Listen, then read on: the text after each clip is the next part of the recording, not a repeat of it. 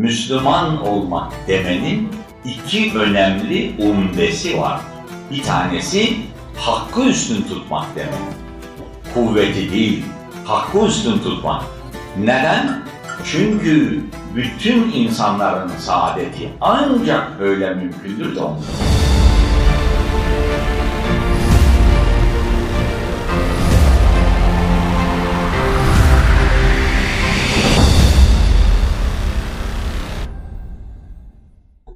Esselamu Aleyküm. Çok aziz ve muhterem kardeşler. Her şeyden evvel Cenab-ı Hakk'a şükürler ediyoruz. Böyle güzel bir akşamı bir arada geçirmeyi nasip ediyor. Mahalli İdareler Derneğimiz Başkanı Osman Usta Bey kardeşimize ayrıca hasaten teşekkürlerimizi sunuyoruz. Refah Partimiz milletvekilleriyle milli görüşçü meslek kuruluşlarını beraberce bir akşam yemeği yiyerek tanışmak ve bir arada olmak fırsatını hazırladıkları için diğer yandan bu toplantıya teşrif etmiş olan bütün milletvekili kardeşlerimize meslek kuruluşlarımızın kıymetli başkan ve icra kurulu üyelerine de bu güzel akşamın meydana gelmesi için gösterdikleri bu gayret ve alakadan dolayı ayrıca teşekkürlerimizi sunuyoruz. Bu akşamki buluşmamız inşallah en hayırlı hizmetlere vesile olsun. Kardeşlerimiz yeni yasama yılı başlıyor diyor. Aslında yeni cihat yılı başlıyor. Bütün buradaki kuruluşlar, mensubu kardeşlerimiz olarak hepimiz elhamdülillah Müslümanız. Müslümanlığın özü iki cümleyle özetlenebilir. Halik-i tazim, mahluka şefka. Rabbimizi tazim edeceğiz. Her şeyimizin, her şeyin sahibidir. Rabbimiz ondan dolayı her türlü ham, şükür ona mahsustur. Bu bizim kulluk vazifemizdir. Diğer yandan bütün mahlukata şefkat edeceğiz. Bütün mahlukat dediğimiz zaman insanlar, hayvanlar, nebatlar hepsi içine girmektedir. Şefkat ne demek? Hepsinin saadetini istemek. Bundan dolayıdır ki özet olarak ifade edecek olursak Müslüman olmak demenin iki önemli umdesi vardır. Bir tanesi hakkı üstün tutmak demek. Kuvveti değil, hakkı üstün tutmak. Neden? Çünkü bütün insanların saadeti ancak böyle mümkündür de ondur. Kuvvet üstün tutulursa saadet olmaz. Zulüm olur. Hak üstün tutulursa saadet olur. Onun için Müslümanlar hakkı üstün tutarlar. İyi. İkincisi de bütün insanların saadetini isterler. Müslüman demek 6 milyar insan hepimizin saadetini istemek demektir. Şu anda hangi ırktan, hangi soydan, hangi inanıştan olursa olsun Müslüman olmak demek 6 milyar insanın saadetini istemek demektir. Bunu istemek de lafla olmaz, fiilen de istemek mecburiyetindeyiz. Fiilen istemek demek, cihad etmek demek. Hakkı hakim kılmak için bütün gücüyle çalışmak demektir. İşte şimdi görüldüğü gibi yeni bir cihat yılı başlıyor. Gerek Millet Meclisi'nde bu gaye için hizmet eden Refah Partili milletvekillerimiz, gerekse aynı saydığımız temel gayeye hizmet etmek için teşekkül etmiş olan bütün milli görüşçü meslek kuruluşlarımız için yeni bir cihat yılı başlarken Osman Usta kardeşimiz bu sevaplı, bu ecirli toplantıyı tertip etmekle büyük bir isabet kaydetmiştir, büyük bir sevap kazanmıştır. Kendisine tekrar teşekkür ederiz. Allah ecrini artırsın. Şimdi burada toplanmış olan inanan kardeşlerimiz olarak bir yandan Millet Meclisi'nde hizmet eden kardeşlerimizin çalışmalarında elbette bu meslek kuruluşlarımızın büyük katkıları söz konusudur. Öbür taraftan da bu kuruluşların çalışmalarına milletvekili kardeşlerimizin katkıları söz konusudur. Biz bütün insanlığın saadetini isterken ne yapmayı düşünüyoruz? Planımız, programımız, stratejimiz, genel stratejimiz nedir? Bütün insanlığın saadetini düşünürken ilk mesele mevcut tarihi şartların, coğrafi şartların gereği olarak önce Türkiye'nin milli görüşe dönmesi. İlk önemli mesele budur. Türkiye milli görüşe dönecek, taklitçilikten milli görüşe dönecek inşallah. Bu milli görüş şuuru altında adil düzen kurulacak. Bu adil düzenin içinde maddi ve manevi kalkınma hamleleri yapılacak.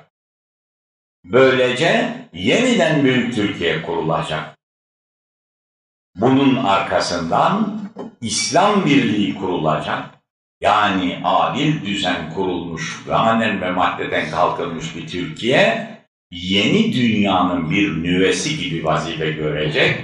Önce Müslüman ülkeleri kendi hesabına alacak, İslam Birliği kurulacak. Adil düzenin bütün bu bölgelere yayılması bakımından ondan sonra da İslam Birliği'nin arkasından yeni bir dünya kurulacak. Ne için? 6 milyar insanın hepsinin saadeti için. Hatırlarsanız toplantıların birisinde bir gazeteci bir sual sormuştu. Efendim siz ayrım yapıyorsunuz. Müslüman ülkeler ve Batı ülkeleri. Hem de bütün insanlığın saadeti için çalışıyoruz diyorsunuz. Bu çelişki değil midir? Kendilerine o vakit verdiğimiz cevap bazı arkadaşlarımızın hatırındadır. Bak biz aslında 6 milyar insan hepsinin saadetini istiyoruz. Müslüman ülkelere tanıdığımız öncelik nedendir? Onlar adil düzeni kabul et. Çok daha müsait şartlar altında bulunuyorlar da onun için. Oradan adil düzen yayılacak ve sonunda bütün insanlığın saadeti gerçekleşecek, yeni bir dünya kurulacak inşallah. Binaenle bu hedefe giderken ilk adım yeniden Büyük Türkiye'nin kurulmasıdır. Bunun için atılacak adımlar nedir? Türkiye'nin milli görüşe dönmesi, adil düzenin kurulması, maddi ve manevi kalkınma hamlelerinin yapılması. Bu hamleler nasıl yapılacak? Birçok vesilelerle ifade etmişizdir. Milli görüşe göre yeniden Büyük Türkiye'nin kuruluşunda tam yedi tane ordu seferber olacak. Bu orduların içerisinde hiç şüphesiz ki bir numaralı ordu Refah Partisi ordusudur. Ne demek bu? Yani şuurlu bir erkan harp kadro. Hepsi ordu, kalkınma ordusu fakat bunun içerisinde bir şuurlu erkan harp kadro. Şimdi bu kadronun yanında ilk önemli kadromuz gayet tabii manevi kalkınma hamlesini yapacak olan bütün Türkiye'deki din görevlilerimiz. Türkiye'de bugün çok şükür yüz binden fazla mescidimiz var. Kat kat bunun fazlası din görevlisi kardeşlerimiz var. Şimdi bu kardeşlerimiz bugün istenen görevi yapamıyor. Neden? Marifet iltifata bağlı. Türkiye milli görüşe dönmeden adil düzenin kuruluş meselesi yanıp yeniden büyük Türkiye'nin kurulması seferberliği alenen ve topyekun ilan edilmeden bir din görevlisi zaten aşkla şevkle çalışamaz. Siz çıkacaksınız camide hutbe okuyacaksınız. İçki içmeyin, kumar oynamayın diyeceksiniz. E karşınızdaki cemaat 15 dakika sizi dinleyecek. Sonra 24 saat 10 kanaldan içki reklamının altında kalacak. Bu ne perhiz, bu ne turşu. Bu şartlar altında bir din görevlisi hangi aşkla, hangi şekilde hizmet yapabilsin? Şunu demek istiyorum. Bugün birçok malzeme var ambarda, canı yok, ruhu yok. Bütün hepsinin şuurlanması, canlanması için milli görüş ve adil düzen meşalesini yanması, yeniden Büyük Türkiye'nin kuruluş seferberliğinin alenen ilan edilip her yere hakim olması lazım ki bugünkü bütün ölüler dirilsin. Bu ruh, bu şuur olmadan her şey israftır. Yapamıyor vazifesini. Şartlar yerine gelmemiş. Bir ülkenin başındaki insanlar tutar da İstanbul'a papa geldiği zaman koşar onun elini öpersen o ülkedeki Müslüman din görevlileri nasıl hizmet edecek? Her şey birbirine bağlı. Marifet iltifata bağlıdır. Ama Refah Partisi iktidara geldiği an bu yüz binlerce din görevlisi hepsi birer meşale olacak. Vazifelerini yapabilecek, çelik çekirdekli birer mermiye dönüşecek. Onun için şu anda vazifesini yapamasa dahi mevcut şartlardan dolayı biz bu 100 bin kişilik manevi sahada çalışan orduyu bizim yeniden Büyük Türkiye kalkınmamızın ordusu olarak görüyoruz, bakıyoruz ve yarın bu hizmeti yapacağına inandığımız için bizim yeniden Büyük Türkiye'yi kurarken silah arkadaşımız olarak bu gözle ona bakıyor. Tabii yeniden Büyük Türkiye'yi korarken manevi kalkınma, önce ahlak ve maneviyat her şeyin başı olduğu için manevi sahada hizmet eden memleket evlatlarını öncelikle saymayı isabetli görüyor. Ama bunun arkasından diğer bir ordumuz ilim ordusu. Bütün üniversitelerdeki profesörler, doçentler, asistanlar onlar da bugün vazife yapabiliyor mu? Hayır. Bu taklitçi düzende ilim olmaz. Bugün grup konuşmamızda da dün bir üniversitenin açılışı münasebetiyle birkaç cümleyle bu noktaya temas ettik. Taklitçi zihniyette yönetilen ülkelerde ne üniversite olur ne ilim. Siz uçak profesörü nasıl olursun? Türkiye'de bugün uçak yapılmıyor. Uçak Amerika'dan parça geliyor, İsrail'den parça geliyor. Amerikalı un müdürün emrinde kimseye göstermeden kapalı odada monte ediliyor. Ülkenin yönetimi bu. E bu ülkede uçak mühendisi ne iş yapar? Amerika'dan gelen paketin düğümünü çözer. Bu zihniyette ona başka bir görev düşmüyor. Ama şu anda bu böyledir diye yarın yeniden Büyük Türkiye meşalesi yandığı zaman bu üniversite mensupları o günde bu halde kalacak demek değil. O meşale yanar yanmaz bunların hepsi pırıl pırıl parlamaya başlayacak. Canlanmaya başlayacak. Zulme değil, hakka hizmet etmeye başlayacak. Bugünkü bu siyonist düzende zulme hizmet ediyor bilmeden birçok üniversite hocası. Neden? Gidin İktisat Fakültesine bakın. Oradaki profesör faizin faydalarını anlatmaya çalışıyor. Halbuki böylece de zulme hizmet ediyor. İlim yapıyorum zannediyor. Hayır, bu bozuk düzenin içerisinde o çeşitli etkilerle hakka değil, zulme hizmet ettiriliyor. Ama milli görüş gelip söylediğim gibi adil düzen ve yeniden Büyük Türkiye seferberliği ilan edilir edilmez, o profesör şimdi hakka hizmet etmeye başlayacak. Orijinal çalışma yapmaya başlayacak. Bütün ülkelerin önüne geçecek, cevher kazanacak. Fakat her şey bu temele bağlıdır. Bu olmadıktan sonra hepsi bugün ölümsektir. Hepsi bugün verimsizdir. İstese de yapamaz. Neden? Asıl meşale yanmıyor. Asıl kuşun canı yok. Saman dolu kuş. Bizim tabii diğer önemli bir ordumuz bütün meslek kuruluşlarına mensup kardeşlerimizdir. Mühendisler, ekonomistler vesaire. Bu kardeşlerimiz yeniden Büyük Türkiye'nin kalkınmasında en önemli görevleri yapacaklar. Bütün araştırma projelerini hazırlayacaklar. Kalkınma hamlesinin bütün maddi manevi projelerini hazırlayacaklar. Kim? Meslek kuruluşlarına ait teknik elemanlar. İster muhasebeci olsun, ister avukat olsun, ister doktor olsun. Bu elemanlar yeniden Büyük Türkiye'nin projelerini hazırlayacak. Bizim bir diğer ordumuz iş adamlarımız, sanayi ve tüccarlarımızdır. Bunlar da bu hazırlanmış olan projeleri gerçekleştirecekler.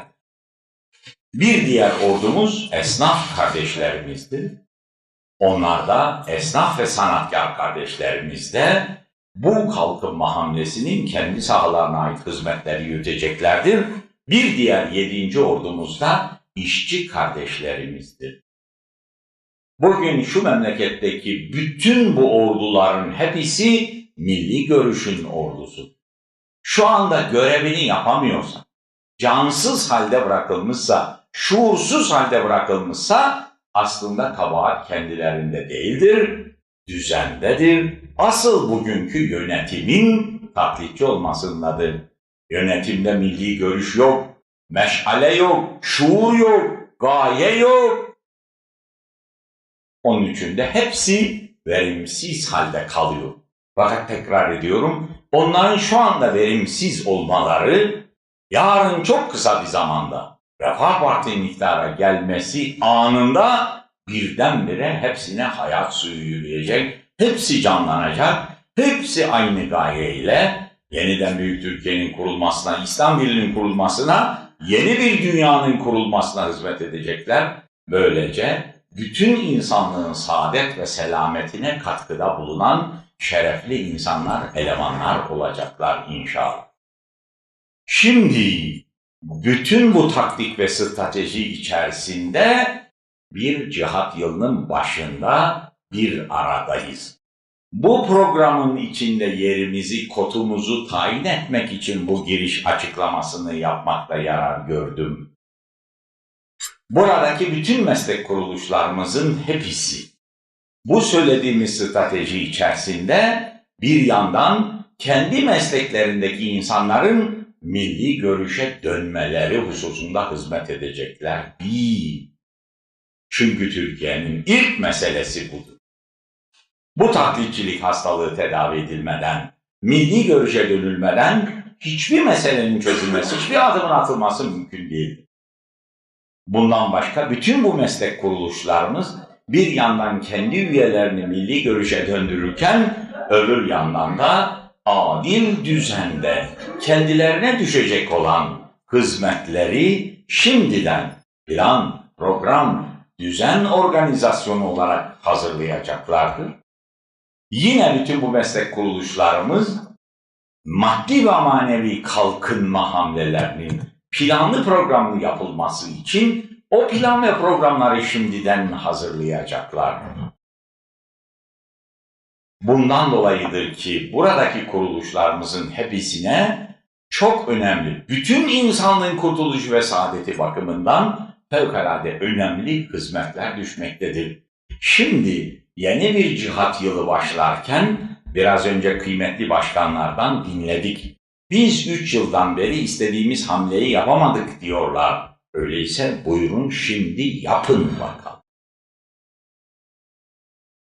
Ne demek bu? Bütün Türkiye satında meslektaşlarınızı çatınızın altında toplayın.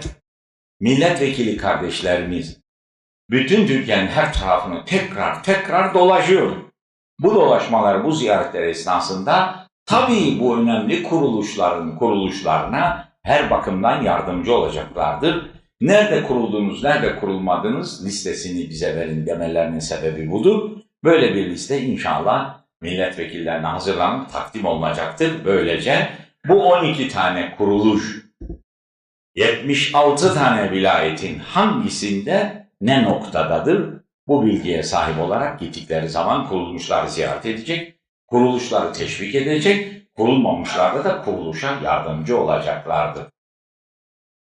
Ama bütün Türkiye'deki bu teşkilatlanmayı bu yıl büyük bir bu cihat yılında büyük büyük adımlar yaparak başarmak mecburiyetindeyiz. Niçin? Bütün insanlığın saadeti.